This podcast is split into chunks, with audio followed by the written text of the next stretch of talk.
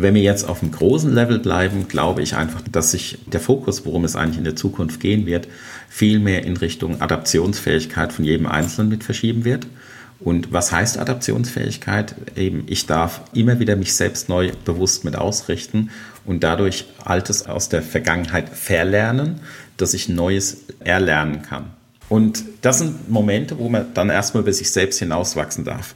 Das mache ich aber dann vor allem, wenn ich das Wozu weiß. Also ich muss mich wie auf was Neues nach vorne ausrichten.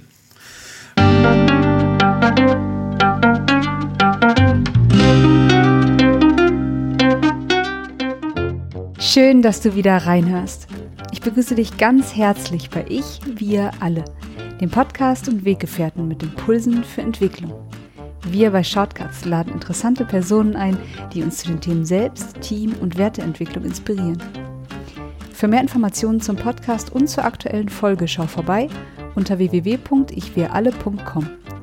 In den Shownotes deines Podcast-Players findest du außerdem zusätzliche Infos zum Gast, den Inhalten dieser Folge und zu Shortcuts. Ich bin Martin Permatier und präsentiere dir heute ein Gespräch mit Ralf Metz.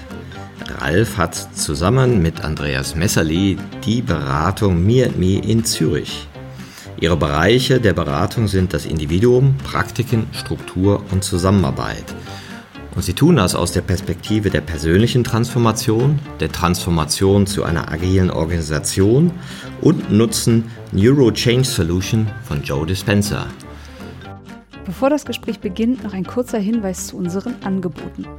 Auf ichwiralle.com slash Angebote findest du unsere aktuellen Workshops und Ausbildungen zu den Themen Selbst, Team und Werteentwicklung. Und jetzt wünsche ich dir ganz viel Inspiration und Freude beim Hören. Audio ab.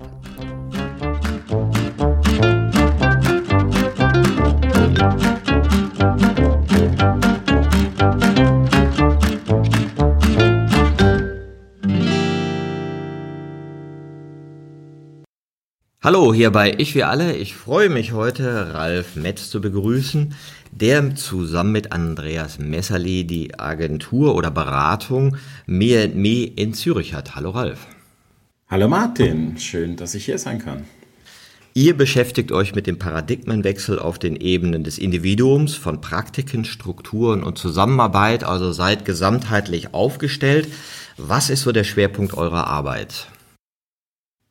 Wir haben begonnen, ich glaube 2012, mit dem Thema individuelle Entwicklung, persönliche Entwicklung und haben uns über die Zeit mehr und mehr in Richtung ergänzender Dinge wie eben dem systemischen Part, also Praktiken und Strukturen mitentwickelt.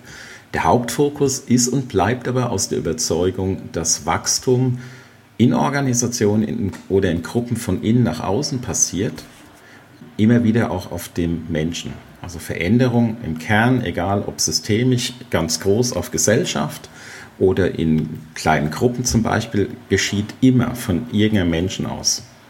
Das passiert nicht vom System einfach mal so, weil irgendjemand muss das System verändern. Ja, wir sagen auch immer, der Wechsel beginnt mit der Selbstentwicklung. Welche Aspekte der Selbstentwicklung habt ihr denn beleuchtet in euren Anwängen? Oder das ist, hat ja sicherlich auch was mit deiner eigenen Biografie zu tun. Absolut. Der Start war vor allem mit dem, was wir das Me-Me-Entwicklungsprogramm Mensch nennen. Da haben wir einen sehr starken Fokus darauf genommen, auf das Thema soziale Kompetenz also sprich Unterschiedlichkeit von Menschen zu kennen, sich selbst zu erkennen, besser kennenzulernen, aber dann auch den Umgang mit den häufig aus den Unterschiedlichkeiten entstehenden Spannungen und Konflikten. Und bereits dort haben wir sehr früh für uns festgestellt, dass die ja, meisten Spannungen, Konflikte, gerade jetzt vor allem auch mit Fokus auf Organisationen, in vielen Fällen gar nicht geklärt werden müssen, weil die ja fast alle in sich selbst geklärt werden könnten. Also sprich, wenn ich ein Problem mit einer anderen Person habe, ist in den meisten Fällen ja gar nicht die andere Person das eigentliche Problem, sondern der Auslöser davon.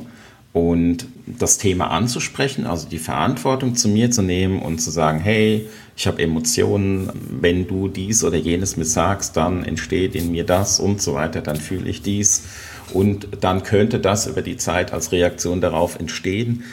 ist letztlich für mich der richtige Weg, habe aber auch gemerkt, dass das ein extremer Wachstumssprung für viele Menschen mit ist. Und vor mir habe ich mich längere Zeit intensiver mit dem Thema von der gewaltfreien Kommunikation beschäftigt und habe wahrscheinlich wie viele andere auch, die sich am Beginn mal damit beschäftigen, zunächst mal probiert, anderen Menschen schön nach Prozess zu sagen, warum ich jetzt irgendwie irgendwas nicht toll finde, was da in mir entsteht und bin damit relativ schnell auf die Schnauze geflogen, weil die andere Person das leicht als psychologisierend empfunden hat. Und über die Zeit habe ich wie gemerkt, dass gewaltfreie Kommunikation, auch wenn mir der Name nach wie vor im Deutschen irgendwie nicht so gefällt mir nicht, weil er missverstanden wird, die Haltung dahinter ist für mich wirklich das Entscheidende. Und im Entwicklungsprogramm von uns haben wir vor allem den Fokus mehr und mehr auf, nennen wir es mal, gewaltfreie Kommunikation im Inneren gelegt, also die Selbstklärung. Statt den Fokus nach außen zu legen, was bei der Ausbildung, wenn man in das Thema gewaltfreie Kommunikation einsteigt, zunächst mal sehr schnell passiert, dass man versucht, der anderen Person was mitzuteilen und so weiter. Und das ist in den Übungssituationen immer ganz nett, aber im realen Leben ist das in den meisten Fällen eher schwierig. Und durch den Fokuswechsel auf die Innenwelt habe ich für mich wie gemerkt, dass dort der Schlüssel auch mit darin liegt. Also die mehr und mehr Klärung mit mir selber, die dazu natürlich führt, dass ich unabhängiger von außen mit werde von den Impulsen, die auf mich mit einkommen. Ich kann bewusster mal beginnen, mit denen umzugehen, zu sagen, okay, wie gehe ich jetzt damit um, wie reagiere ich darauf? Und das haben wir vor allem in den ersten Jahren sehr stark in unsere Arbeit mit einfließen lassen, wenn wir Menschen in kleineren Gruppen begleitet haben. Ja, das ist ja auch eine ganz schöne Beschreibung, du hast ja schon gesagt, von so einer typischen Haltungserweiterung, ja, wo wir ja das Menschenbild verändern, von einem der funktionieren muss, zu einem, den ich mir vielleicht mal anschauen kann und in dem verschiedene Realitäten sind. Und ich finde das ja auch spannend. Also du sagst so Biografiearbeit, denke ich auch, ist immer ganz wichtig für einen selber, um diese Stimmen zu erkennen. Und mittlerweile sage ich auch oft, wenn man so verschiedene Führungslogiken vorstellt, wie ist denn die eigene Chefetage aufgestellt? Also in mir selber. Wenn wir von Selbstführung reden, dann führt uns ja unser eigenes Selbst theoretisch. Ne? Und was habe ich denn äh, eigentlich für ein Selbst, mit dem ich in Beziehung gehe? Ja, ist das ein strenger Zuchtmeister? ist das einer, der lauter Vorbehalte hat und sagt, du funktionierst nicht richtig? Na, oder habe ich jemanden in mir, der vielleicht wohlwollend auf mich schaut? Das ist insofern auch noch der spannende Punkt, weil ich für mich zurückblickend natürlich sagen kann, warum ich in den großen Systemen nie so funktioniert habe, dass ich karrieremäßig nach oben gekommen wäre. Einfach schon deswegen, ich habe es immer wieder geschafft, ja, nennen wir es mal ein Teamumfeld zu schaffen. Also ich glaube, Simon Sinek hat das vor kurzem mal wieder schön prägnant gesagt. Ein Team sind nicht Menschen, die einfach zusammenarbeiten, sondern ein Team sind Menschen, die sich vertrauen untereinander. Und das ist eine der Stärken, die mir natürlich damals in den 20ern null bewusst war. Ich habe letztlich immer wieder nur gemerkt, dass ich mit dem System, naja, mich nicht so gefühlt habe, dass ich sagen könnte, hey, ich bin da voll mit drin und ich gehe da jetzt steil. Und das war einfach mal ein klassisches Banking-Umfeld, wo es spannend war, mit vielen Menschen, Projektarbeit von der Seite toll.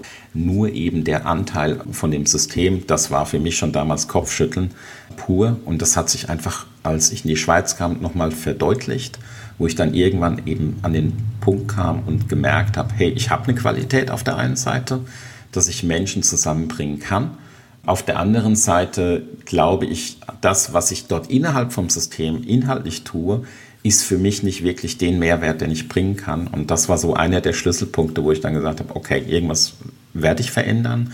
Ich gründe mal eine eigene Firma.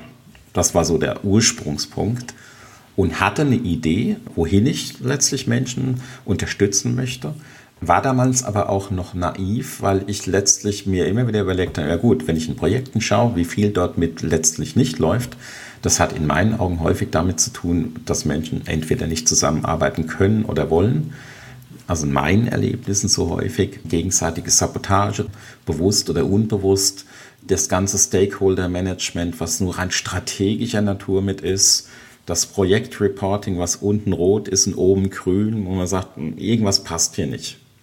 Und was ich halt damals komplett außen vor gelassen habe, weil ich vorher nie damit in Berührung kam, ist die Betrachtung vom System an sich, was letztlich den Rahmen dafür schafft, dass das ja so funktioniert.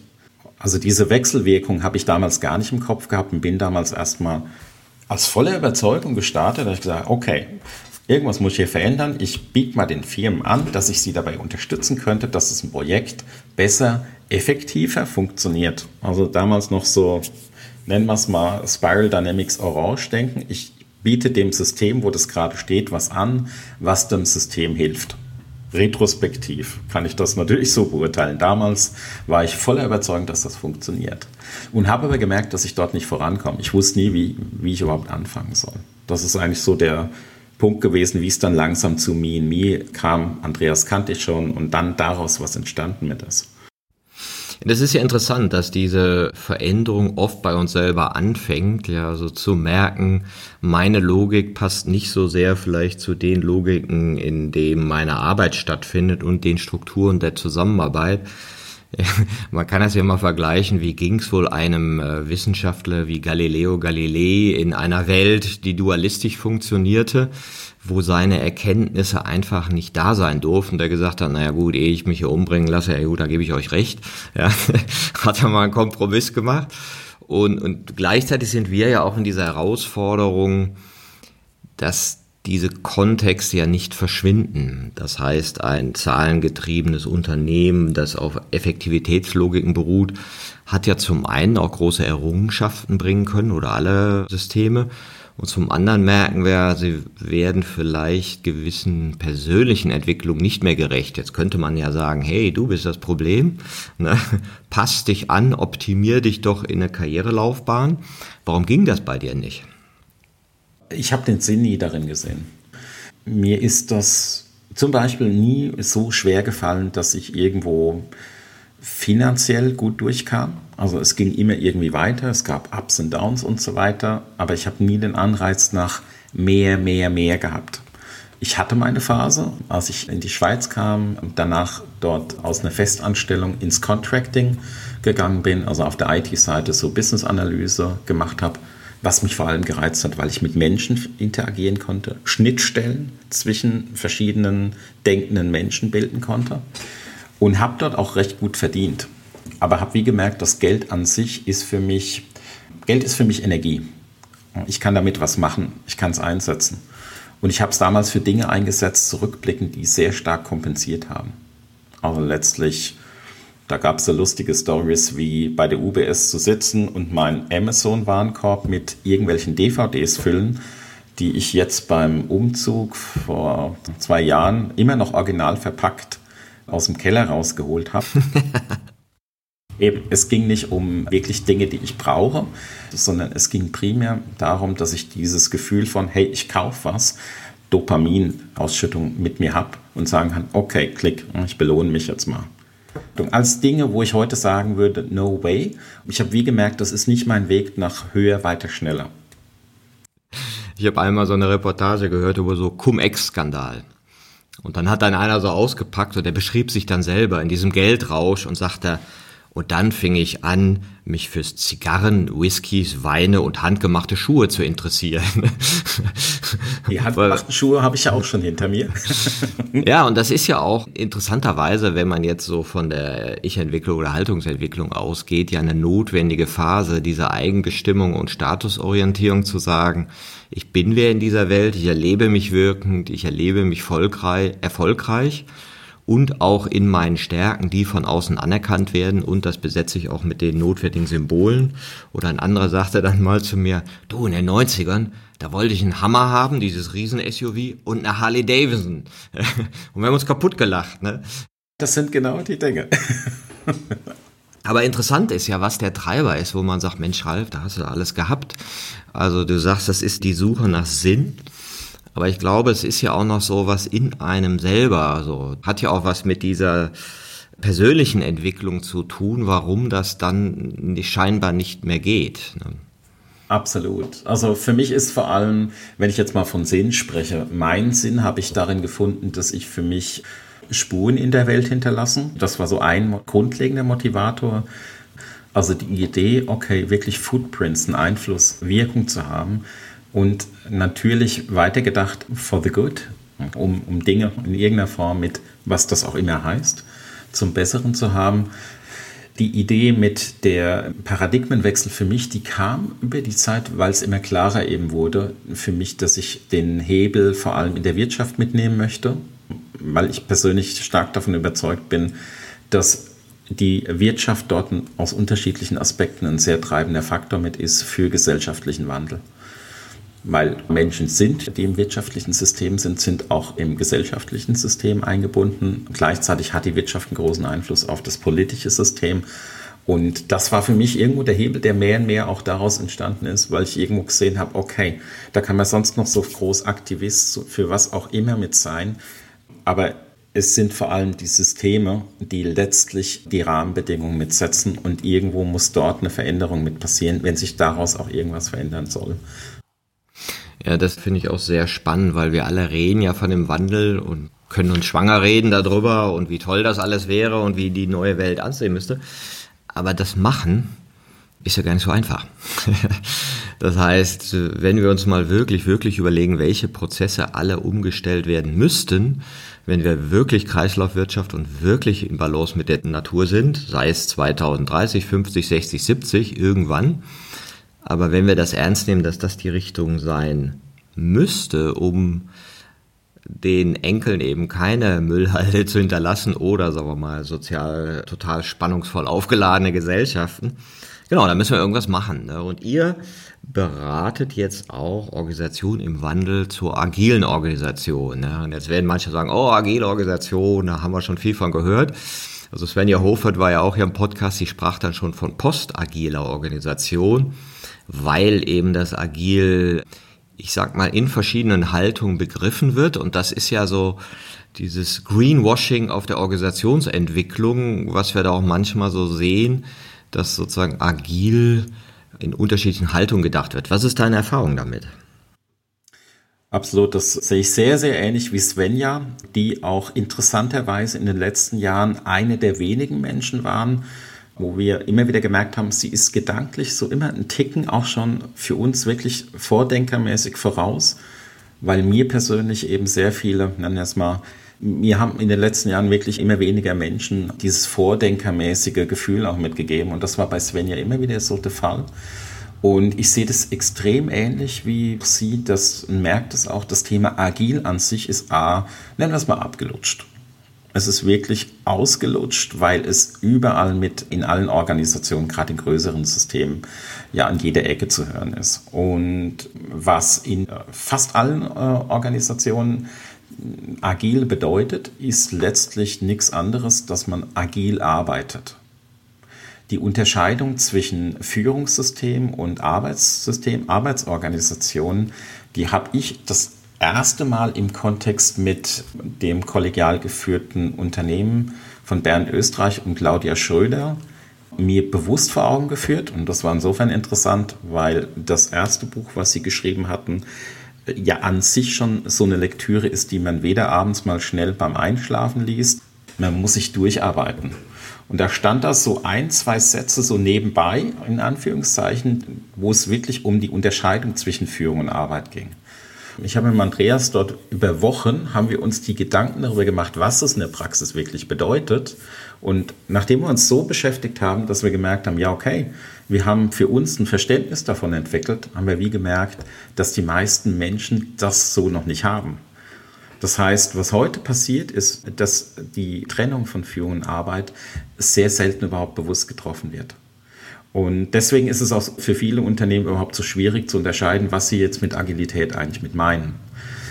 Wenn ich jetzt mal zu einer Definition für mich bekommen sollte, wäre Agilität an sich einfach die Adaptionsfähigkeit an veränderte Marktbedingungen. Ein Punkt möchte ich gerne mal nachhaken. Also Claudia und Bernd hatten wir auch im Podcast und dann meinte Bernd auch oder alle beide meinten, dass auch Führung durchaus digitalisierbar ist in Zukunft. Und das fand ich einen ganz interessanten Aspekt. Also welche Aspekte von Führung kann man eigentlich digital abbilden? Und da geht ja auch so ein bisschen diese Selbstführung hin, da gehen auch agile Methoden letztendlich hin, dass ja Führung an vielen Stellen überflüssig wird. Aber vielleicht sagst du nochmal von deinem Verständnis von dieser Trennung von Führung und Arbeit. Ja, absolut. Und ich finde das Beispiel zum Verständnis mit Industriezeitalter, irgendeine Fabrik, ich finde, da kann man es immer am schönsten mitmachen. Der Vorarbeiter sagt dem Arbeiter, wann er morgens kommen darf, muss, wie er genau zu seiner Maschine geht, um wie viel Uhr er genau dort mit ist, welche Handgriffe er tun mit muss, wann er Toilettenpause mit hat, wann er ausstempelt. Und die Arbeiter an der Maschine, die machen hier einfach nur, die ziehen den Hebel oder wie auch immer.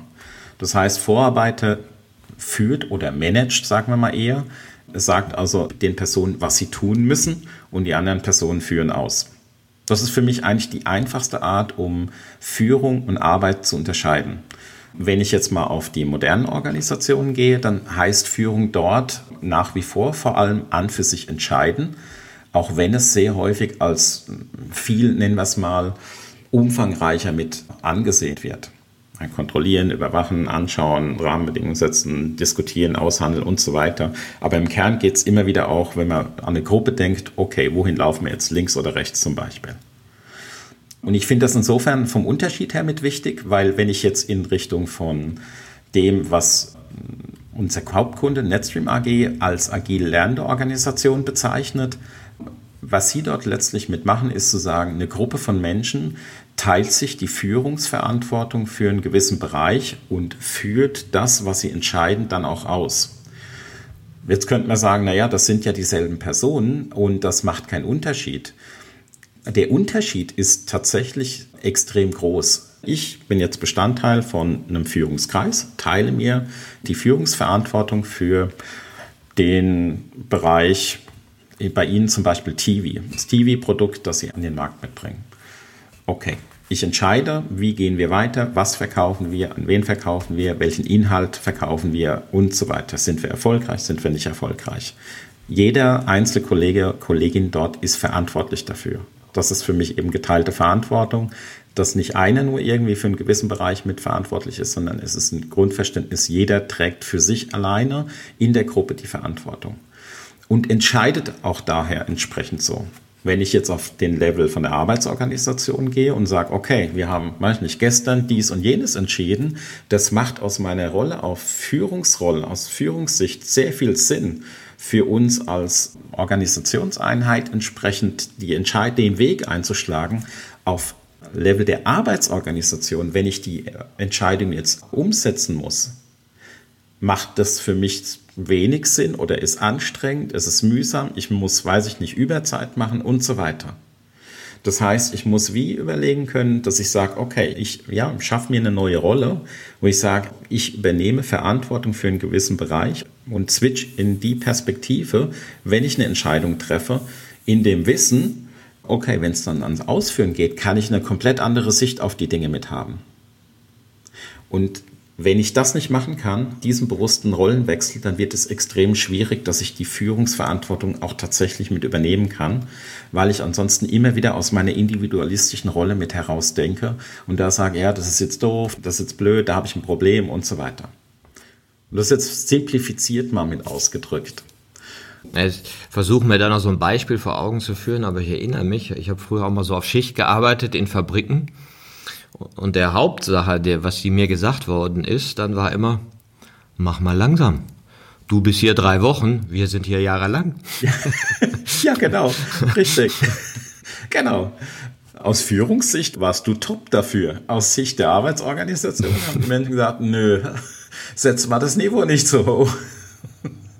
ja, absolut, vollkommen. Ja, das geht durchaus mit in die Richtung und die Art von der Unterscheidung, das ist sicherlich eine für mich der herausragenden Punkte, weil da ist für mich zum Beispiel ein holokratisches System nochmal viel, viel extremer, weil ich ja dort x verschiedene Rollen mit habe.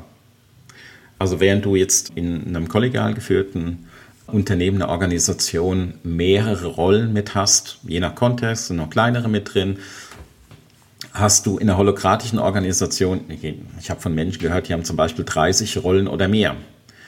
Und technisch müsstest du dir für diese 30 Rollen im Kopf ja eigene, nennen wir es mal, Denkräume schaffen, dass du aus der Perspektive heraus mithandeln kannst.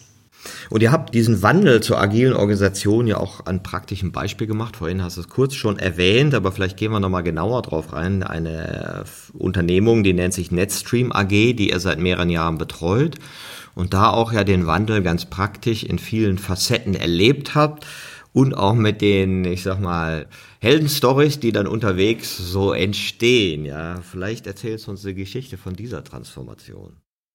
Wir haben uns mit dem Thema kollegial geführtes Unternehmen näher auseinandergesetzt, weil wir wie gemerkt haben, dass wir die Entwicklung auf der persönlichen Ebene schwierig an Unternehmen, nennen wir es mal, nicht verkaufen können, sondern Unternehmen dafür begeistern können, die im Traditionellen verankert mit sind. Durch Zufall bin ich mit dem Bernd in Kontakt gekommen. Er hat einen Vorrezensent gesucht für das Buch, was er und Claudia geschrieben hatte ähm, und das kollegial geführte Unternehmen. Und beim Durcharbeiten haben Andreas und ich wie gemerkt, das ist letztlich das organisatorische Führungssystem, wo das Thema Mensch, die persönliche Entwicklung sehr viel Platz mit einnimmt. Es ist durch die Art und Weise, wie gewisse Praktiken integriert sind, wie das Thema Weiterentwicklung bereits schon angeboten wird als eine mögliche Integration, so klar, dass es nicht nur einfach darum geht, hey, wir verändern jetzt was auf Organisationsebene. Als wir Netstream 2017 kennengelernt haben, war der auslösende Punkt, mit ihnen beginnen zu arbeiten, äh, Thema Führung funktioniert nicht. Der Anfangspunkt von dem Ganzen war, dass wir mit der damaligen HR-Leiterin schon vorgängig einen guten Kontakt mit hatten. Sie wusste, was wir tun und dass wir vor allem einen Fokus auf die persönliche Entwicklung gelegt haben, das MeanMe-Entwicklungsprogramm. Und hat dann auch den CEO, den Alexis Caseda, inspirieren können, dass er dort mal teilnimmt. Zu dem Zeitpunkt war klar, dass die Netzwerk ein Führungsthema mit hat in der kompletten Bandbreite. Das haben wir schon mal auch von ihr gehört gehabt. Und der Alexis kam dann auch ins Entwicklungsprogramm und war sehr schnell sehr begeistert. Also über das, was er über sich selber erfahren hat. Er hat auch sehr schnell auch für sich sagen können, er hat sich zuvor nie so bewusst mit sich beschäftigt. Führung als solches nie professionalisiert, also in dem Sinn gelernt und konnte aber durch die Ansätze, also hey, wer bin ich, ja, wo entstehen eigentlich meine Spannungen im Äußeren, mit meinen beiden Inhaberkollegen zum Beispiel, also die Bewusstheit, hey, wir sind unterschiedlich, ah, okay, deswegen ist es immer so schwierig. Oder auch der Erkennung der eigenen Muster, wie reagiere ich zum Beispiel, wenn ich unter Stress bin, sehr schnell für sich sagen kann, hey, da will ich weitergehen.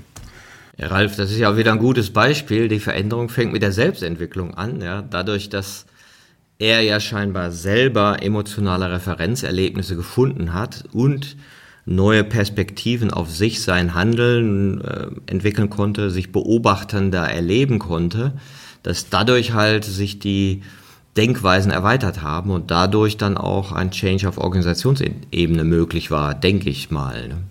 Ja, und möglicherweise, und das ist ist auch einer der Gründe eben dann gewesen, dass das Ganze noch weiter vorangetrieben hat. Alexis hatte im Juni einen leichten, zum Glück nur leichten Hirnschlag und ist dann im Alter, ich glaube, er war damals so noch vor den 40ern, aber schon recht früh, erstmal in Reha und so weiter und musste damals dann seine CEO-Rolle für einen Moment komplett mit abgeben. Und das könnte zurückblicken durchaus auch bei ihm zu einem nochmal tiefgreifenderen Lebenswandel mitgeführt haben, wo er gesagt hat, okay, irgendwas muss in meinem Leben sich jetzt verändern.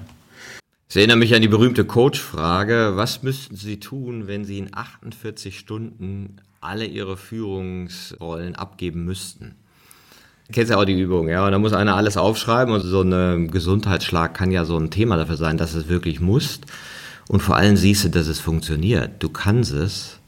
Ja. Genau und was hält dich davon ab, es zu machen? Ja, und, und hier war sozusagen das Schicksal dann, ich hoffe, er ist wieder gesund mit einem. Er ist wieder gesund, ja. Dann der, der Helfer, ja, was ja auch durchaus vorkommt. Oder Corona ist ja auch in dem Sinne ein Helfer für manche Entwicklungen gewesen. Ja, absolut.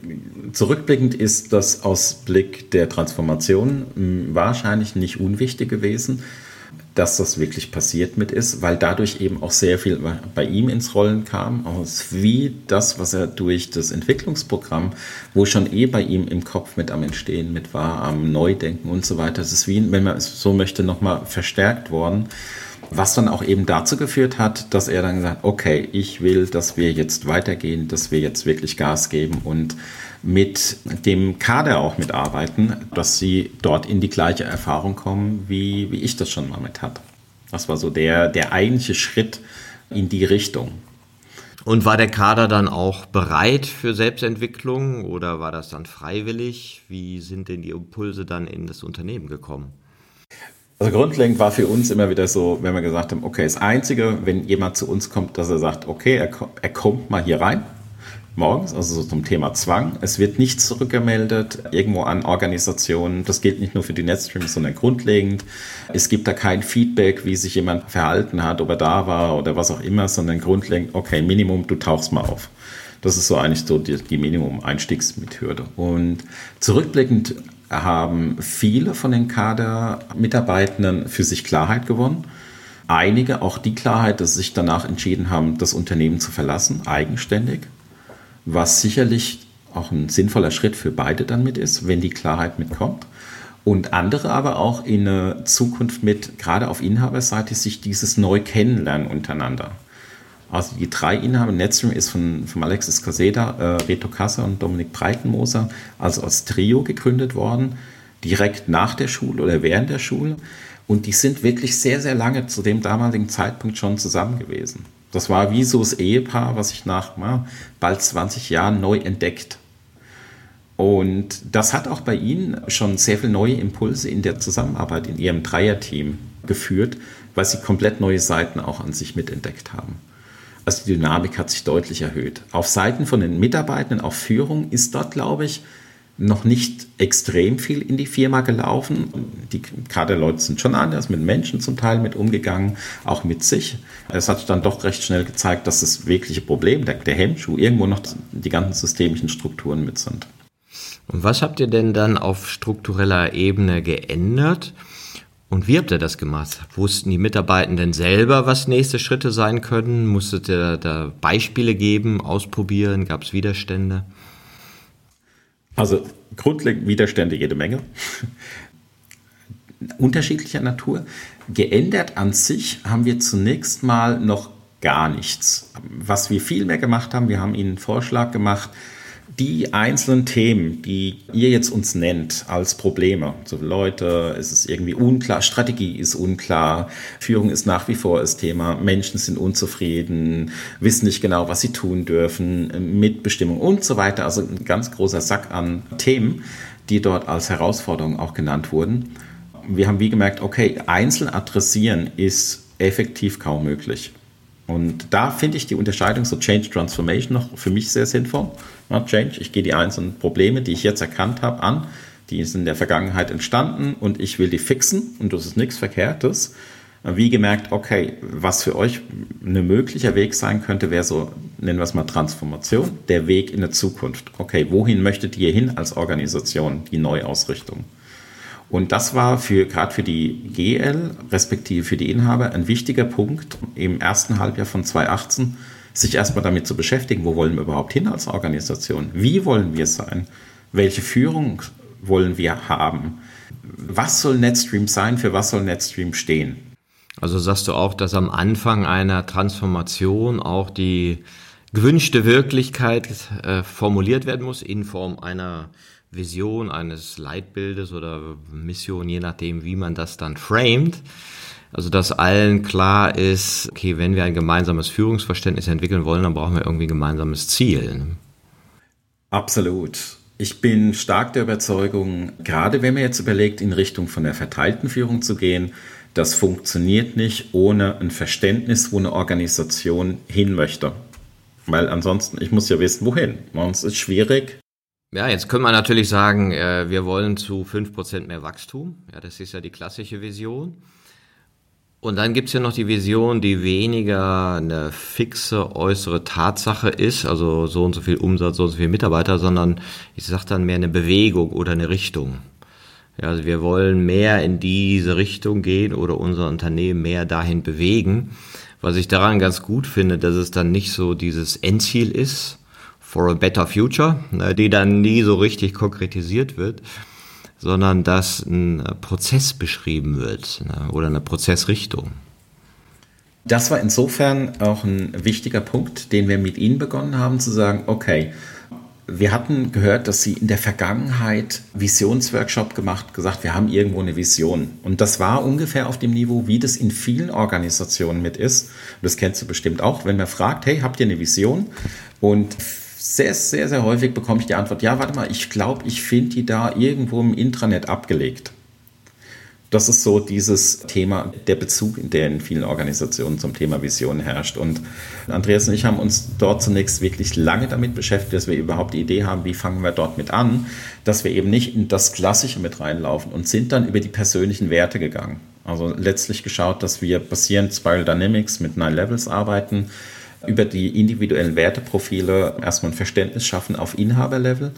Hey, was heißt es für dich, untereinander Verständnis über die Werte zu haben? Und dann daraus, und das war ein intensiver Prozess über mehrere Monate hinweg, immer wieder ins Reflektieren zu gehen, was wirklich Werte in der Handlung dann auch bedeuten. Und darüber hinaus überhaupt aus den Werten der Inhaber heraus zunächst mal eine Vision zu benennen, die für sie so stimmig mit ist, dass sie sagen kann, okay, da können wir jetzt wirklich erstmal mit anhängen. Und aus der Vision, und das war von vornherein für sie auch recht klar, ist dann auch die Frage entstanden, okay, gut, Vision ist schön, aber wie gehen wir jetzt mit der Vision denn weiter? Weil die Vision alleine nutzt ja nichts. Und was sie halt gemacht haben in der Begleitung mit uns, dann zu sagen, ja gut, wir machen das so, dass wir die Vision wie auf 20 Jahre plus mal ausrichten. Also wirklich so dieses Think Big und nicht dieses 5% mehr Wachstum, sondern äh, zu sagen, wir wollen was, was uns auch inspiriert und was uns nach vorne zieht. Und von dort gestartet haben sie dann überlegt, okay, ja gut, wenn wir jetzt weitergehen von der Vision, dann überlegen wir, was wäre denn so für die nächsten zehn Jahre? Sie haben das eine Mission genannt. Und wirklich zu sagen, okay, wie sieht es dann konkret mit aus, konkreter aus? Und die zehn Jahre haben sie runtergebrochen auf drei Segmente, also sprich gut drei Jahre, jeweils Aspirations, um zu sagen, ja, wie leben wir, wie kommen wir denn Stück zu Stück Missionen, die wiederum runtergebrochen sind auf jährliche Leuchttürme ungefähr. Und von der Vision kam sie zu dem Punkt nach langem x-fach formulieren und das ist ein einfacher Satz, der sehr, sehr lange gebraucht hat, der da einfach lautet, Stell dir vor, dass Menschen im Einklang mit Technologie und Natur gemeinsam erfüllt leben. Das ist, wenn man das jemandem erzählt und sagt, man sagt, ja, es hört schon nett an. Das ist so ein netter, plakativer Satz. Aber zum einen stehen die Dinge, die, die Werte, die für Sie so wichtig sind, dort dahinter. Sie waren schon immer ein Technologieunternehmen. Die Natur ist Ihnen schon vorher wichtiger gewesen, also nie komplett unberücksichtigt und die Menschen so oder so. Und das Thema mit dem Einklang, auch jetzt mit Blick auf Veränderung, auf diesen riesigen technologischen Fortschritt, AI, die mehr und mehr mitkommen kann und kommen wird, war für sie auch so ein Treiber zu sagen, ja gut, also wenn das eh kommt, dann wollen wir schauen, dass wir als Organisation dazu beitragen über die Zeit, dass genau dieser Einklang passiert. Zum Beispiel, dass Technologie dafür genutzt werden kann, dass eine Unterstützung passiert, um Menschen und Natur so im Einklang miteinander leben zu lassen. Was ich daran ja spannend finde, ist, dass es auch, ich sag mal, ergebnisoffen ist im gewissen Sinne. Das ist ja eine Richtung oder eine Bewegung, weil wenn ich mir vorstelle, was ist denn in 20 Jahren, und ich möchte mein Unternehmen da drin sehen in dieser Welt. Ja, keine Ahnung. Lass mal irgendwie die Biotechnologie sich verändern, lass mal eine neue Mutante auftauchen, das Wetter sich verändern oder oder. Das heißt, diese Welt ist ja tatsächlich nicht mehr denkbar in 20 Jahren, sondern an, vielleicht vermutbar in Auszügen. Und jeder, der sich dann da mit diesen Sachen beschäftigt hat, ja, kann sich ja mal die Prognosen von vor fünf Jahren angucken. Was wurde alles nicht gesehen? Ne? Und das Schöne an der Vision ist ja zu sagen, aber das Prinzip, dass Mensch mit Natur und der Technik im Einklang lebt, das wird auch dann noch gelten. Und das finde ich ganz sympathisch. Das ist in der Tat so. Und das Ganze ist natürlich auch aus der Haltung entstanden und ich mag den Spruch, weil er sehr positiv in die Zukunft schaut. Der beste Weg, die Zukunft vorherzusagen, ist sie zu gestalten. Das ist genau ja die Absicht. In dem Wissen, ich werde wahrscheinlich mit dem, was ich für die Zukunft denke, ich kann daneben liegen, aber dadurch, dass ich mir überlege, wie ich mir die wünsche, nehme ich Einfluss darauf. Und jetzt macht ihr ja noch was ganz Spannendes. Das ist sozusagen der vierte Punkt, über den wir auch noch reden wollten. Ihr macht Neuro Change Solution oder wendet die an von Joe Dispenza. Der eine oder andere wird ihn kennen, also viele Vorträge auf YouTube und TED Talks.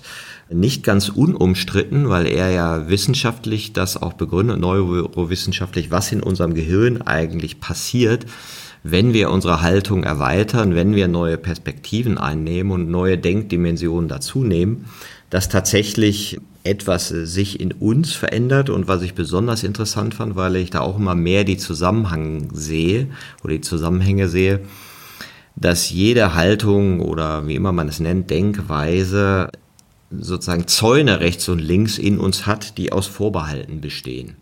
Warum das Alte nicht so gut war und das Neue bestimmt noch schlimmer sein wird. Und die framen uns ja und ich nehme an, dass sozusagen die Leute bei euch in der Selbstentwicklung dann eben Referenzerfahrung haben, die eben auch Vorbehalte aufbrechen. Was macht ihr denn da mit äh, diesem Programm NCS von Joe Dispenza? Also NCS an sich ist die Firma, ist eine zweite Firma von Dr. Joe Dispenza, die nur auf den Firmenkontext abzielt. Also die Mission von NCS ist Change the Organizations from the Inside Out, was für uns sehr gut gepasst hat, weil das letztlich die Haltung ist, die wir selbst vertreten. Also sprich Wandel von innen nach außen, ganz simpel ausgedrückt. Und das NCS-Programm, was wir anbieten, heißt Change Your Mind, Create New Results, was durchaus von unterschiedlichen Menschen auch als, hey, ich kann mehr oder wie auch immer mitmachen, verstanden werden kann. Es geht aber im Kern vor allem darum, dass ich letztlich die Ergebnisse, die ich bisher in meinem Leben mit hatte, wie auch immer die aussehen können, dass ich die verändern kann, wenn ich eben beim Denken beginne. Du hast das Thema mit den, ja, mit den Denkweisen, wie auch immer ja auch schon mit genannt. Das sind ja nichts anderes aus dem psychologischen Kontext wie Einstellungen. Also letztlich, die sich fest etabliert mit haben. Und was mir persönlich eben auch an der Arbeit von NCS mit gefällt, mir so zusagt, ist genau das Wissen erstmal für mich zu haben, okay, was passiert da wirklich in mir? Wie ist letztlich die Verbindung zwischen dem Denken und dem, was emotional mit passiert? Wie ist die Verbindung zwischen dem, was ich als Erinnerung mit habe und wie projiziere ich das in meine Zukunft? Und wenn wir es zum Beispiel mal in den Kontext von organisationaler Transformation mit übertragen, gibt es sehr praktische Beispiele. Ein Mensch ist irgendwo top motiviert, mit 18 oder 20 oder wann auch immer in die Arbeitswelt eingestiegen. Top motiviert, wollte, weil er noch frisch motiviert ist, noch unverbraucht sagen, hey, jetzt kann ich endlich Verantwortung übernehmen, hier könnte man doch was verändern und so weiter. Und ich sage jetzt mal bewusst, der systemische Kontext hat ihn gleich mal in die Schranken verwiesen. Also sprich gesagt, du, du, du, nein. Mach mal langsam. genau, da ist dein Platz. Das ist schön. Und was lernt man daraus über die Zeit? Und ich glaube, der Hermann Arnold hat es auch ein paar Mal schon schön gesagt. Hey, das macht man genau zwei, drei Mal. Wenn man dann eins auf den Deckel bekommt, Verantwortung übernehmen möchte, mehr macht es nicht mehr. Man fügt sich in den Rahmenbereich und so weiter jetzt kommt verteilte Führung und ich soll oder ich darf, wohlgemerkt darf, Verantwortung übernehmen, die ich vorher nicht tragen durfte, die ja ein Chef ausgefüllt hat in den verschiedenen Organisationen. Verantwortung übernehmen ist ja auch nicht immer angenehm, weil daraus entstehen Konsequenzen. Und letztlich, wenn ich immer wieder natürlich dran denke und unbewusst vor allem das Ganze dran denke, hey, ich habe früher ja nie Verantwortung übernehmen dürfen, dann fällt mir das erstmal schwer, genau das, nennen wir es mal altes Muster, abzulegen und was Neues zu denken. Zu sagen, hey, cool, das ist toll, das mache ich jetzt mal. Weil ganz einfach ist natürlich, dass man andere beschuldigt dass man irgendwo in Verteidigung geht, dass man innerlich in den Rückzug mitgeht. Also ich darf jetzt zum Beispiel irgendwann mal entscheiden, und das ist durchaus schon in Begleitung passiert, okay, wir müssen jetzt Menschen kündigen. Irgendwann muss es, mal, muss es sein. Ja, das kann es auch geben im Unternehmen. Das kann aus wirtschaftlichen Gründen sein. Das kann sein, weil Menschen an für sich so nicht mehr zu dem passen, wo eine Organisation sich hinentwickelt. Das ist, finde ich, auch nicht grundlegend unmenschlich, sondern das ist ein Schritt, der für beide am Ende wahrscheinlich sogar der bessere Schritt mit ist. Das ist unangenehm, die Verantwortung dafür zu übernehmen.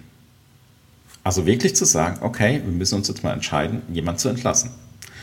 Und dort dann auch reinzugehen, in eben erstmal in die Erfahrung, in den, ja, wir machen das mal. Das ist sehr unangenehm, ich kenne es noch nicht, es fühlt, sich es fühlt sich komplett unvertraut an und es widerspricht vielleicht vielen, was ich mir seit 20, 30 Jahren angeeignet mit habe.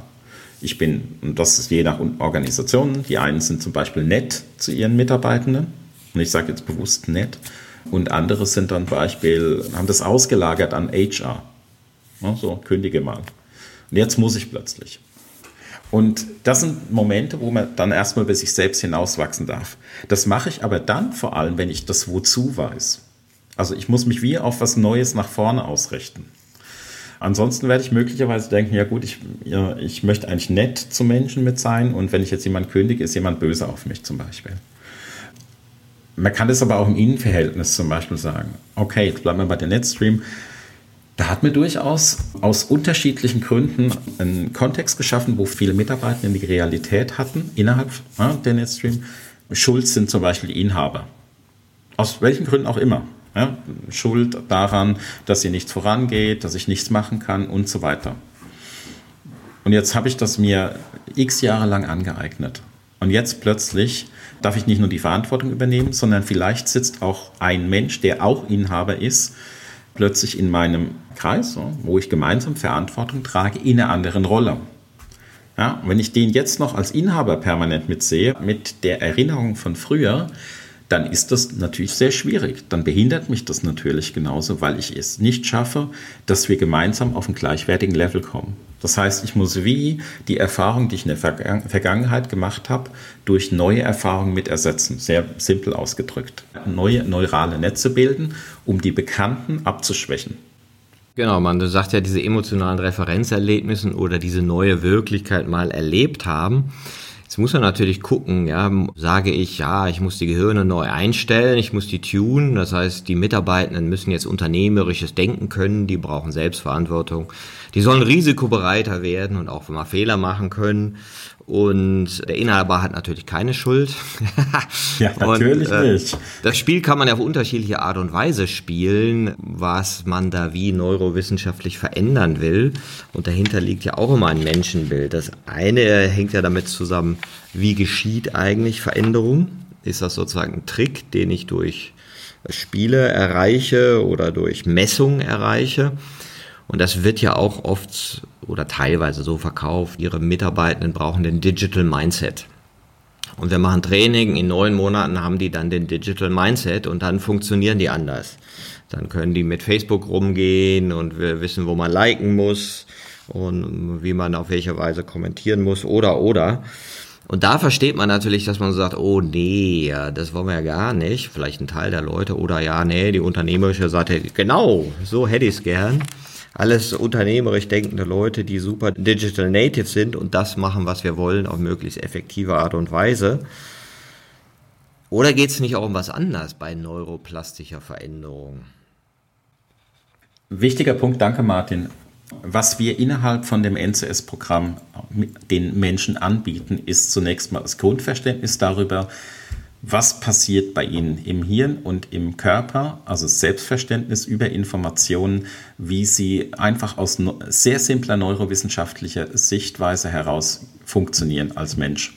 Wie jeder von uns mit funktioniert. Wie sind die Zusammenhänge, Informationsverarbeitung, Neokortex, Verankerung mit Erfahrungen, die ich mache im limbischen System, je häufiger ich das mitmache, wird es über die Zeit eine Gewohnheit, eben Cerebellum zum Beispiel, wo ich Dinge verankere. Wie funktioniert das mit den Gewohnheiten, mit den Verankerungen? Was bedeutet das? Um sie darüber hin Stück für Stück erstmal zu führen, was hat das mit ihrem persönlichen Leben zu tun? Also gar nicht einfach nur mit der Arbeit, sondern einfach je nachdem dieses Verständnis, ah, okay, jetzt verstehe ich, wieso ich zum Beispiel aus der Vergangenheit immer wieder herauslebe, was das konkret bedeutet. Und dann zu schauen, okay, wenn ihr jetzt überlegt, wohin möchtet ihr euch denn entwickeln? Also wirklich diese Tür zu öffnen, nicht ihr müsst unternehmerisch denken, ihr müsst dies machen und so weiter, sondern die Tür komplett aufzumachen und sagen, okay, ja, ihr habt jetzt gehört, ihr habt es auch verstanden, aufgrund von den eigenen Erfahrungen, die Verbindung mit eurem persönlichen Leben, dass wir tendenziell aus der Vergangenheit erfahrungsbasiert funktionieren.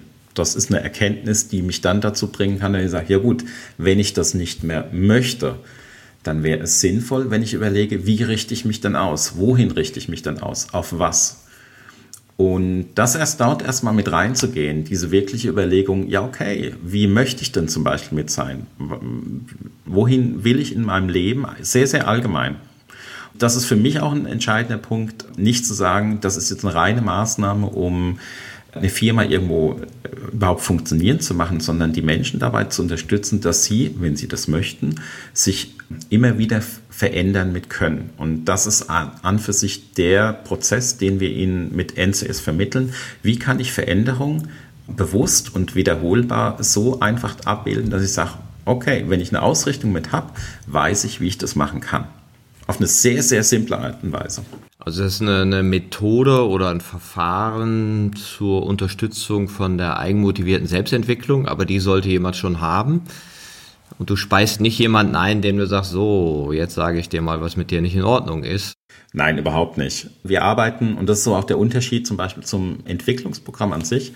Wir sind grundlegend, ja, relativ unabhängig vom Paradigma, relativ wohlgemerkt weil du mit Wissen natürlich Menschen erreichen kannst. Informationen, Wissen sind letztlich der Zugang, der für die meisten Menschen in der westlichen Welt sehr gut funktioniert. Und darüber bekomme ich einen Zugang und biete letztlich die Möglichkeit an zu sagen, okay, du kannst hier sehr viel für dich mitnehmen, wenn du das NCS-Programm mitmachst. Du kannst aber auch auf einem sehr niedrigen Level durchlaufen. Das heißt also, dass es mich wenig berührt. Ich habe das mitgemacht, das ist nett und okay, abgehakt, next. Und natürlich ist so der Unterschied zwischen ich will unbedingt Veränderungen hinzu, ich habe eigentlich gar keine Lust, ich möchte noch so bleiben, wie ich bin. Die Bandbreite ist natürlich riesig. Wir bekommen also auch keinen Auftrag in dem Sinn, dass wir sagen, hey, veränder die Menschen. Das ist eine Haltung, die wir eh nicht machen würden. Weil das letztlich was ist, wo wir nicht nur auf Ablehnung stoßen, sondern auch nicht den Selbstverständnis von der Arbeit, die wir mitmachen, tun, sondern vielmehr setzen einen Kontext dazu und sagen, okay, die Organisation verändert sich in die in die mit Richtung. Das bedeutet, auch die Menschen sind letztlich gefordert, dass sie sich auf irgendeine Art und Weise mit weiterentwickeln. Verändert sich das System, fordert das auch die Menschen. Und entsprechend ist es ein Angebot, dass sie sich dort auch mitentwickeln können. Das ist ein Reflexionsraum, wie das andere mit nennen würden, aber nichts anderes als die Option. Ob sie das dann tun oder nicht, ist am Ende komplette äh, Selbstverantwortung. Jetzt habe ich bei euch gelesen, dass ihr auch von der Aktivierung der drei Gehirne, glaube ich, redet. Und das tue ich auch ganz gern. Welche drei meint ihr denn? Äh, Neokortex, also letztlich die Aufnahme der Informationen plus in Kombination Frontallappen, das bewusste Denken, die Ausrichtung, also dort, wo wir sehr viel direkten Einfluss drauf nehmen können. Dann die Verbindung mit dem erfahrungsbasierten emotionalen Anteil, also das limbische System. Und die Speicherung äh, eben im Cerebellum, dass ich sagen kann, okay, Dinge, die ich irgendwo mir erarbeitet habe in der Vergangenheit oder für die Zukunft erarbeiten möchte, wie schaffe ich das, dass ich eben in einen Automatismus mit reinkomme, dass ich Kompetenz mitentwickle und nicht ständig bewusst darüber mit nachdenken muss. Sehr simplifiziert ausgedrückt. Ah ja, ich würde ja dann wahrscheinlich mit hier, nimm man es äh, Otto Scharmer mäßig Open Heart, Open Mind, Open Will. Oder ich spreche ja dann vielleicht vom, vom Intellekt, vom Herz und von der Intuition oder auch dem Willen. Ne? Richtig. Im Kern kann man das durchaus mit übersetzen auf unterschiedliche Arten und Weisen. Die Idee, die wir mit dem NCSS haben, ist vollkommen eben aus der wissenschaftlichen Seite zu kommen dass darüber eben auch Menschen, die jetzt zum Beispiel einen starken kritischen Verstand mit haben Und bei Dingen, wo man sagt, hey, und jetzt hier vom Herz sprechen und so weiter, wo dort schon die Schotten mit dich gehen, dass wir die Menschen auch so erreichen können und ihnen letztlich Angebote mitmachen, dass sie sagen, ah, okay, jetzt verstehe ich jetzt habe ich einen Zugang dazu. Welches Gehirn würdest du denn sagen, ist ein guter Treiber für den Wandel oder wo, wo liegt es denn so? Für den Wandel ist es vor allem der Frontallappen, also Bestandteil vom Neokortex, weil da kann ich träumen, da kann ich Ideen und Visionen für die Zukunft entwickeln, da kann ich mir überlegen, wie das alles aussehen kann, wie kann ich sein, wie möchte ich sein und so weiter.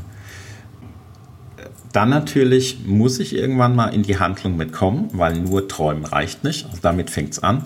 Und das bedeutet, ich mache was praktisch, ich mache mal was anders. Sei es, dass ich zum Beispiel als Vorgesetzter sage, okay, ich beginne jetzt Stück für Stück tatsächlich meine Macht abzugeben.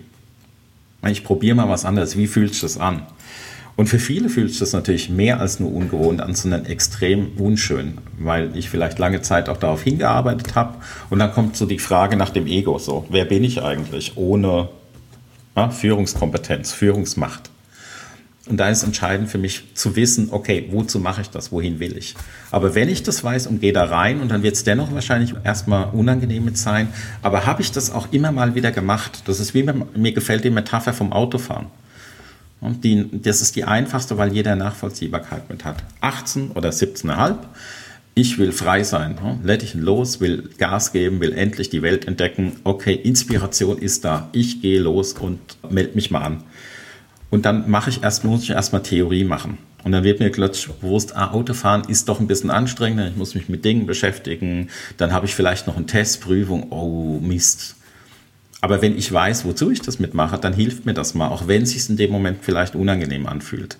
Ich setze mich ins Auto und irgendwie, ich weiß auch nicht, da Schulterblick und wo und da muss ich doch blicken und dann werde ich je nach Fahrlehrer vielleicht noch irgendwie mit einem dummen Spruch versehen, je nachdem, welchen ich da gerade mit habe und hätte vielleicht schon Lust aufzugeben. So, hm, schafft's eh nicht, aber ich ziehe es trotzdem mit durch. Und schaff's dann am Ende auch, dass ich so mit dem sehr starken und der schweißgebaden Aufwendung die Fahrprüfung, so also irgendwie, ich habe es geschafft, juhu, endlich, ich kann Auto fahren. Aber eigentlich habe ich nur die Grundlagen dafür, dass ich jetzt immer wieder eben mit Praxis lerne, Auto zu fahren. Und das ist für mich an für sich eine schöne Metapher, und das ist ja nichts anderes als die Lernkurve, die mich eben äh, auch immer wieder daran erinnern kann, wo ich mich selbst gerade befinde. Und der Teil zwischen dem, ich kann irgendwas nicht und ich kann was, ich habe ich hab eine Kompetenz entwickelt, das ist das, wo, wo man auch zum Beispiel River of Change nennen kann. Also sprich, äh, ich gehe in das Unbewusste mit rein. Andere sagen, ich verlasse die, äh, die Komfortzone. Und das fühlt sich eben ungewohnt an, weil ich es nicht kenne. Und das braucht für den einen mehr Mut als für den anderen Überwindung von alten Mustern.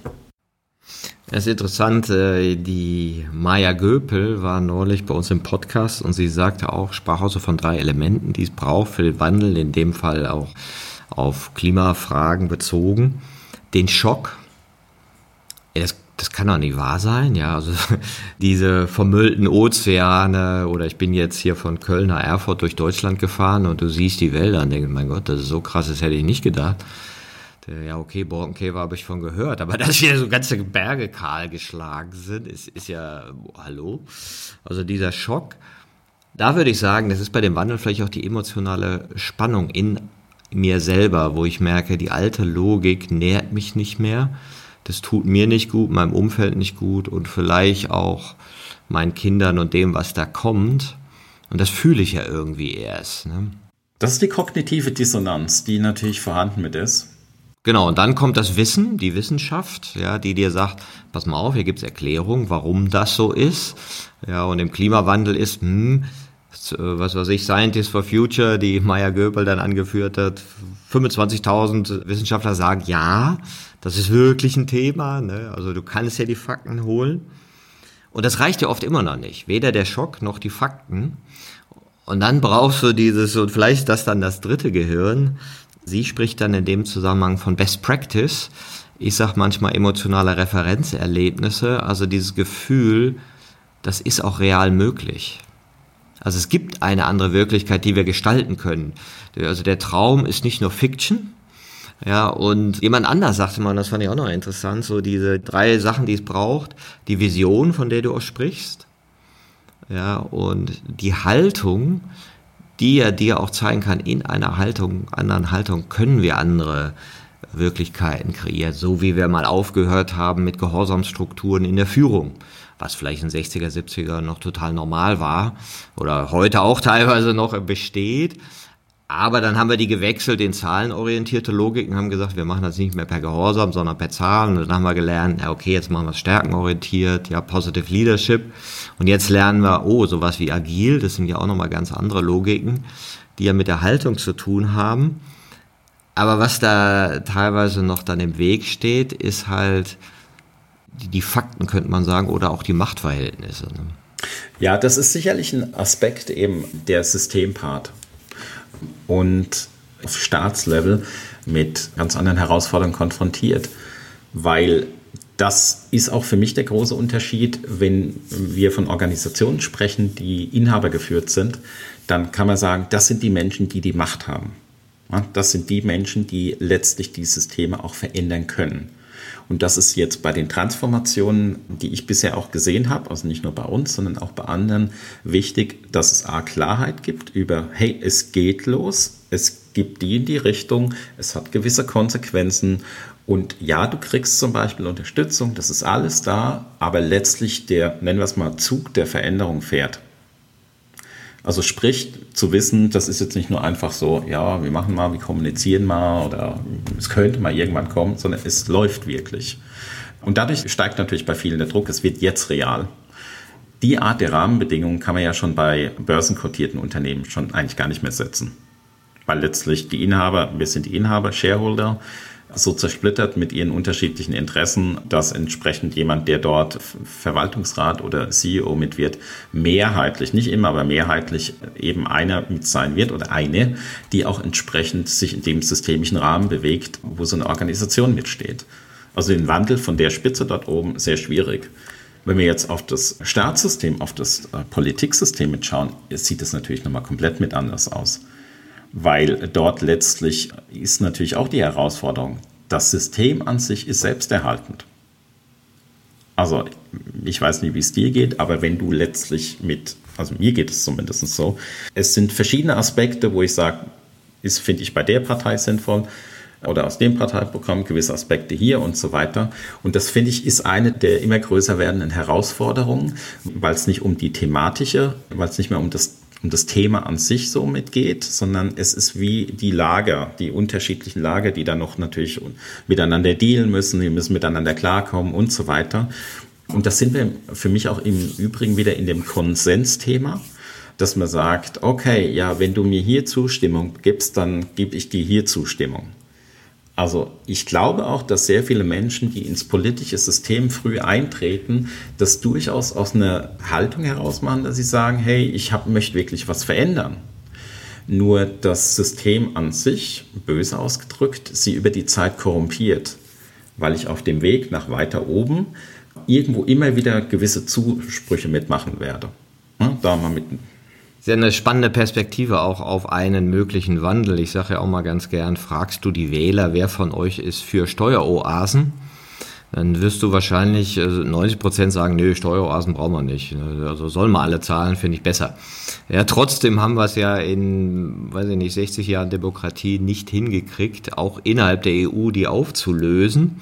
Wenn es eine Volkabstimmung geben würde, dann wird da eine andere Dynamik reinkommen. Das ist ja schon interessant. Und gleichzeitig verändern die Parteien sich ja doch und die Richtung. Wenn du mal guckst, wofür die CDU vor 30 Jahren stand, was die heute machen, dann sind ja andere äh, Sachen reingekommen und trotzdem gibt es noch die systemischen Hindernisse. Und das finde ich aber eine sehr interessante Perspektive auch auf die Problematik, die du vorher genannt hast, dass die Konzerne eben einer Geldvermehrungslogik folgen müssen. Dafür sind sie mal gebaut worden, dafür haben Leute Geld gegeben, dass sie das machen und gleichzeitig aber jetzt auch Nachhaltigkeitslogiken folgen wollen oder auch teilweise müssen. Ja, weil die eben in Bewegung sind, weil die Gesellschaft anders drauf guckt, weil Selbstentwicklung stattgefunden hat, so dass ich schon glaube, dass auch der Wandel, der jetzt kommt, kein Top-Down-Wandel sein wird, auch die katholische Kirche hat nicht gesagt, lass uns mal die Wissenschaften erfinden. Wir müssen uns das mal genauer angucken, ob das alles stimmt, was da so in der Bibel steht. Ja, nee, das ist anders entstanden. Und so wird auch dieser andere Wandel eben nicht top-down sein, sondern als Bewegung aus der Mitte heraus, aus der Gesellschaft heraus, aber auch aus den Unternehmen heraus sich verändern. Und das finde ich ist ja auch bei dem Thema Agilität so. Also ich wüsste nicht, welche Vorstandsetage nach agilen Prinzipien funktioniert. Und wer von denen, die in Vorständen Agilität propagieren, das auf sich selber anwendet. Ja, das wäre mal interessant. Also ist eine offene Frage. Wenn einer der Hörer da jemanden kennt, gerne. Ne? Aber ich glaube, die wissen aber auch nicht, was sie wirklich, wirklich verändern, indem sie das einführen, weil diese Bewegung wird früher oder später natürlich auch die Führungslogik in Top-Etagen verändern. Ich glaube, früher oder später wird es passieren. Das ist absolut so. Ich glaube, was momentan vor allem mit fehlt oder helfen würde, ich rede einfach ans Positive, ist ein Unternehmen, ein großes Unternehmen, bei dem das auch von oben so nachhaltig mit umgesetzt wird, dass man sagen kann, hey, da passiert wirklich was. Ich glaube, es gibt tausende Beispiele. Es gibt die Konzernlogik vor Corona, jetzt reinbezogen auf mobiles Arbeiten von mir aus mit Kontrollmechanismen und und und. Und es wird eine Konzernlogik nachher geben, wo du sagst, mehr Eigenbestimmung, mehr Vertrauen, weil du es gar nicht mehr anders kannst. Insofern glaube ich, dass da ganz, ganz viele Beispiele entstehen, von denen wir ja vor drei Jahren gesagt hätten, no way. Können wir uns nicht vorstellen. Da haben die Konzerne ja noch gesagt, ein Tag im Monat ist unter Umständen okay, aber nur in Absprache mit. Und jetzt dieses arbeite doch wann du willst, wo du willst, wie du willst, wir vertrauen dir, ist ja schon gigantischer Shift. Ne? Und so, glaube ich, entsteht so eine Bewegung, von der wir noch gar nicht wissen, was sie noch alles auslösen wird. Ich würde mal denken, von der Veränderung, möglicherweise bin ich zu ungeduldig oder denke halt so groß, dass ich wirklich sage, okay, eine komplette Transformation im Sinne von verteilte Führung, auf Organisationsebene von, keine Ahnung, 10.000 Mitarbeitenden oder wie auch immer, wo er wirklich sie, sehen kann, okay, was hat es für eine tiefgreifende Veränderung mit, mit dort drin? Weil ich auch glaube, dass genau so dann zum Beispiel auch eine Wirkung auf ein politisches System mit funktionieren könnte. Also, keine Ahnung, in der Schweiz haben wir ja den Bundesrat, der nach dem Kollegialitätsprinzip mitarbeitet. Kollegialitätsprinzip hat eben nichts mit kollegialer Führung zu tun, auch wenn das eine Kollegialität oder Kollege mit drin ist, sondern es bedeutet eigentlich nur, hey, wir können uns streiten, in die Haare bekommen, wie auch immer. Und am Ende kommen wir zu einer Meinung, wo wir meistens in irgendeiner Art und Weise nach Mehrheitsprinzip treffen und vertreten die eben kollegial nach außen. Also wir sind eine Stimme, was von der Idee an für sich sagen kann, ja, okay, wir werden als ein Organ wahrgenommen nur dort von der Auswirkung her, wenn ich mir jetzt überlegen würde, so ein Organ würde eben auf eine Art und Weise mit organisiert sein, dass sie zunächst mal ASA für sich sehr verinnerlicht haben, hey, wir teilen uns die Verantwortung, also ein Kreis, wenn man so möchte, nach den Prinzipien, wie man es jetzt aus den ganzen Kreisstrukturen mit kennt. Wir haben eine klare Ausrichtung für uns, wohin wir gemeinsam wollen. Wir kennen unseren Zweck sehr klar. Wir alle wollen dorthin. Wir haben unterschiedliche Wege die uns dorthin führen. Das ist okay. Und wenn es Entscheidungen gibt, dann gehen wir im Konsent mit rein. Also der Unterschied Konsens, Konsent. Ich gehe auf die Einwände. Ich gehe auf die Widerstände und versuche dadurch Lösungen zu erarbeiten, die so widerstandsbereinigt wie möglich auch gedacht werden können. Was häufiger passiert, ist genau eben, dass man dann beginnt, eben dieses Spiel mitzuspielen. Okay, ja, und weil ich jetzt da Ja gesagt habe und dann machst du mir hier im Haushalt was auch immer Zugeständnisse und so weiter. Das sind ja genau dann die Dinge und bei dem Punkt kommst du mir entgegen und da und so weiter. Und dieses wirkliche nach außen sagen können, okay, ah, wir sind unterschiedlicher Meinung, wir haben uns aber mit unterschiedlichen Aspekten intensiv auseinandergesetzt und dadurch sind wir zu einer sehr differenzierten Meinung gekommen, wo wir sagen können, okay, das ist das, mit dem wir glauben, mit dem können wir, das können wir von der Verantwortung her am besten vertreten.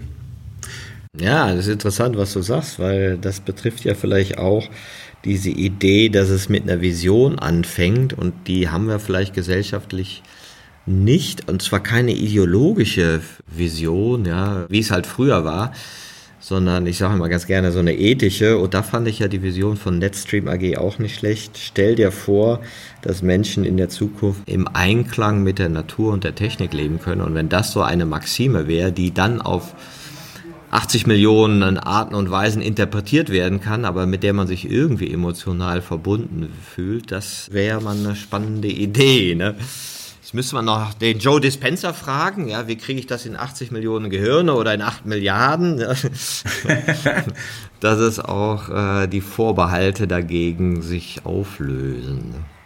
Ja, ich glaube, also äh, SNC ist ja nur ein Weg von ganz vielen Wegen.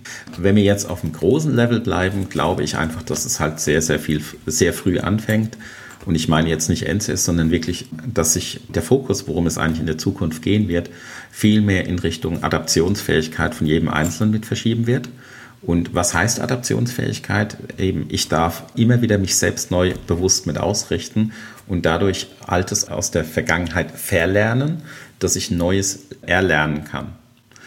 Also zum Beispiel klassische Stellenbeschreibung im Sinne von, hey, du machst dies oder jenes, ist in vielen Organisationen, ich habe eine Funktion, dafür bin ich eingestellt worden, da werde ich gezahlt und ich mache das und bin vielleicht auch gut drin. Okay, super. Spätestens, wenn ich aber beginne, eben in Organisationen zu kommen, wo sich das immer wieder adaptiv verändern kann, bin ich ja sehr schnell A damit konfrontiert, dass ich darüber hinaus zum Beispiel auch noch mitführen darf. Also mitführen eben im Sinne von, ich entscheide mit, ich übernehme Verantwortung und das setzt durchaus ein hohes Maß an Selbstverantwortung für sich voraus, aber auch gleichzeitig mit Veränderungen von den Rollen, in denen ich mich befinde. Was für die einen natürlich toll ist, weil sie sagen, hey, ich kann mich entwickeln, ich kann mich auch mal mit neuen Dingen beschäftigen, ich kann mich im technischen Bereich mit neuen Dingen beschäftigen. Ich kann auch sagen, ich muss nicht nur immer zum Beispiel, weiß nicht, im Sales-mäßig, äh, Sales geprägt sein, sondern ich kann mich auch mal mit, keine Marketing beschäftigen, ich kann mich mit internen Abläufen, je nachdem, wo ich dann vielleicht Dinge entdecke, beschäftigen. Und der ideale Zustand wäre, mit Blick auf, nennen wir es mal, mehr Agilität in der Gesellschaft natürlich, dass das nicht in dem Sinne neu entdeckt werden muss, sondern dass das, was ich als Kleinkind ja schon habe, wenn ich da irgendwo im Entdeckermodus bin, ich krieche gerade durch die Wiese und habe Düfte, ich sehe Schmetterlinge, Blumen und in meinem Gehirn geht das neuronale Feuerwerk ab. Und dann komme ich in den Kindergarten, werde schon mal ein bisschen auf Struktur getrimmt, so das darfst du, das darfst nicht, weil du, du, du und sonst das macht man nicht. Die Dinge, die sich ja sehr schnell in meinem Kopf auch einnisten, kommen dann später in ein Schulsystem, das mich in eine Box steckt und auch wenn es heute schon Ansätze gibt, die tendenziell natürlich in eine andere Richtung mitgehen, das Grundsystem bleibt natürlich immer noch. Ich habe einen gewissen Lehrstoff, ich habe Tests, ich werde bewertet mit den Noten und so weiter nach Inhalt. Ich kann mit Bulimie lernen, meistens durch viele Fächer gut durchkommen. Das ist nicht echtes Lernen, das ist nur kognitives Aufnehmen von Informationen, die ich auf Abruf irgendwo mit weitergebe, aber da ist keine Verankerung mit da. Und dementsprechend äh, eher zu schauen, ja gut, wie könnte ich es denn schaffen, dass Menschen auch mit, ja, ich glaube, du hast es emotionalen Referenzen genannt, wie kann ich dann das unterstützen, dass ich echte Kompetenz bereits im schulischen Bildungssystem mit erlernen kann, die mir dann später, auch wenn ich in, in der Wirtschaft mitkomme, aber auch in der Gesellschaft, auch wirklich dabei hilft, die Gesellschaft, aber auch die Wirtschaft mitzugestalten. Wunderbarer Ausblick. Und ich glaube auch, ja, das ist wichtig, dieser entwicklungsorientierte Blick. Und was wahrscheinlich auch immer wichtiger wird, ist jeden da mitzunehmen, wo er ist. Und auch die mitzunehmen, die vielleicht keine Lust haben auf Selbstentwicklung oder das gerade kein Thema ist. Und das ist sicherlich auch ganz spannend, weil es braucht halt irgendwie alle, wenn wir uns in dem Rahmen bewegen wollen. Ralf, ich danke dir für deine äh, interessante Ausführung zu dem Thema Selbstentwicklung, der Weg zur agilen Organisation und dem Beispiel von NetStream und auch noch den Einblick in NCS, die neurowissenschaftliche Veränderungen, die möglich sind und wünsche euch viel Erfolg bei dem Unterstützen von anderen Unternehmen, sich auf diesen Entwicklungsweg zu machen. Ich danke dir, Ralf. Vielen Dank, Martin. War ein spannender Austausch.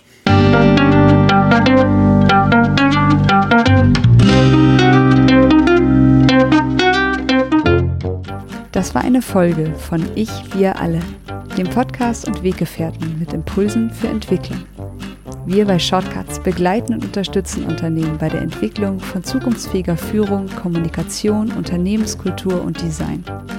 Mehr Infos zu unseren Angeboten, dem Podcast, der aktuellen Folge und zu unserem Buch Ich, wir alle, 24 Transformationsgestalterinnen geben wegweisende Impulse für die Zukunft, findest du unter www.ichwiralle.com. Wir freuen uns über dein Feedback zur Folge und deine Bewertung des Podcasts bei iTunes. Bitte stell uns gerne Fragen zum Podcast und noch Vorschläge für Themen und Interviewpartnerinnen, die dich interessieren würden. Und zu guter Letzt schau gerne bei uns über den Kreuzberg vorbei. Wir lieben Besuch.